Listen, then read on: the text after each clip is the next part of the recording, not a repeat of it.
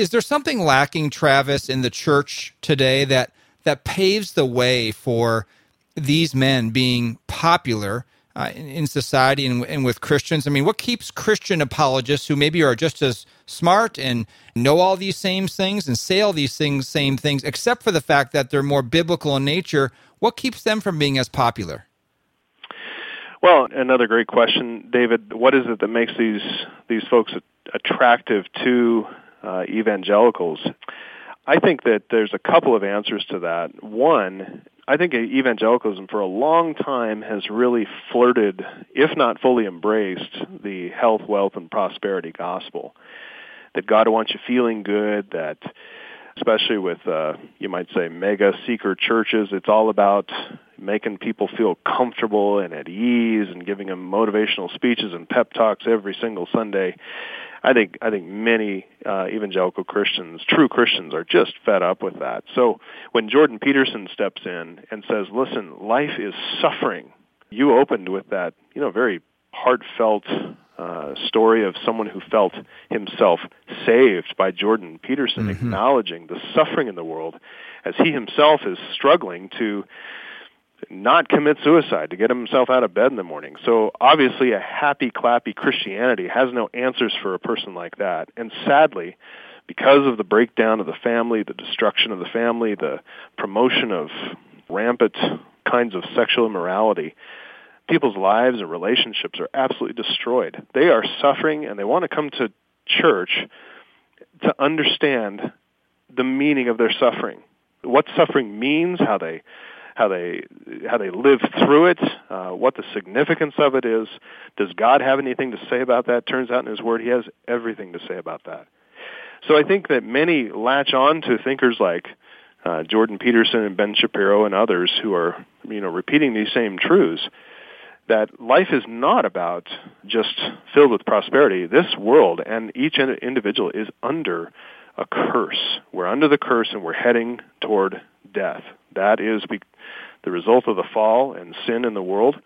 We all understand that instinctively. We live through it every single day, that struggle.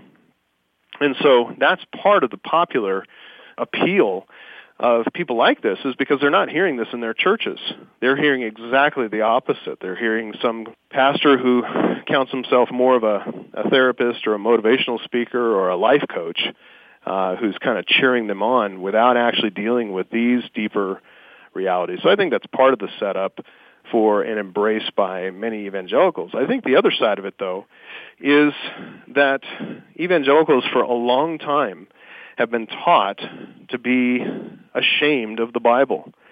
Um, you heard Ben Shapiro in that soundbite talked about Kant trying to avoid the trap of having to cite the Bible. Ben Shapiro himself, an Orthodox Jew who believes in the authority of the Old Testament scriptures, says that he himself in his public debates and discourses tries very hard not to cite mm-hmm. the Bible as an authority. That is not what Christ taught. Christ had no problem citing the Bible. Paul had no problem citing the Bible. In fact, they encourage that kind of thinking. Peter says in 1 Peter 3:15, speaking of a Christian apologetics, they were always to be ready to make a defense to those who ask about the hope that's within us. Before that, he says, set apart, or the word is sanctify, the Lord Jesus Christ in your hearts. That is to say that we are to set him apart as Lord, and we are to then think and speak and argue and reason and defend the faith as Christ would have us do. That means we must cite his authority, cite the authority of his Father, cite the authority of the Holy Spirit who authored the Scripture.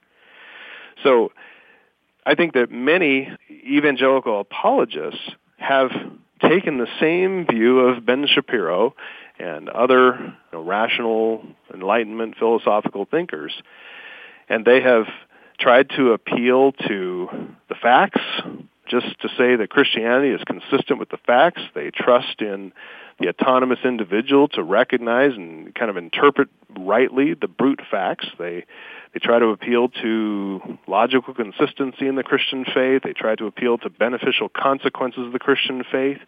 uh, appeal to the integrity and the virtue that's promoted. Uh, you know, even citing sometimes the the fact that this Christianity has been very meaningful to them, given a personal testimony. Listen, all those things are true. Uh, Christianity is the one and only worldview that does deal honestly with all the facts, is internally logically consistent. It provides beneficial consequences for the good of mankind. It promotes the highest degree of virtue and integrity. It's the only worldview that transforms individuals and making them Christ-like, which puts them on, on a not a destructive, but a, a productive and fruitful trajectory. But that is not how we make our defense for the Christian faith. We make our defense by answering the fool according to his folly, or answering the fool according to what his folly deserves, lest he be wise in our own eyes. Our apologetic task is to silence the foolishness of the unbeliever. That's how we make our defense.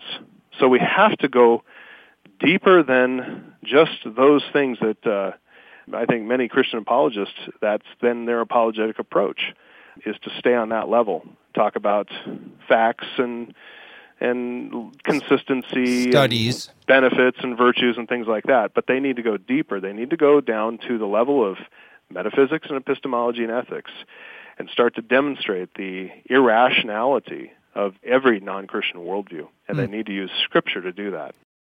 We hope you gained from this short take of the Christian Worldview radio program. To hear the full program and further connect with this ministry, visit thechristianworldview.org. I'm David Wheaton.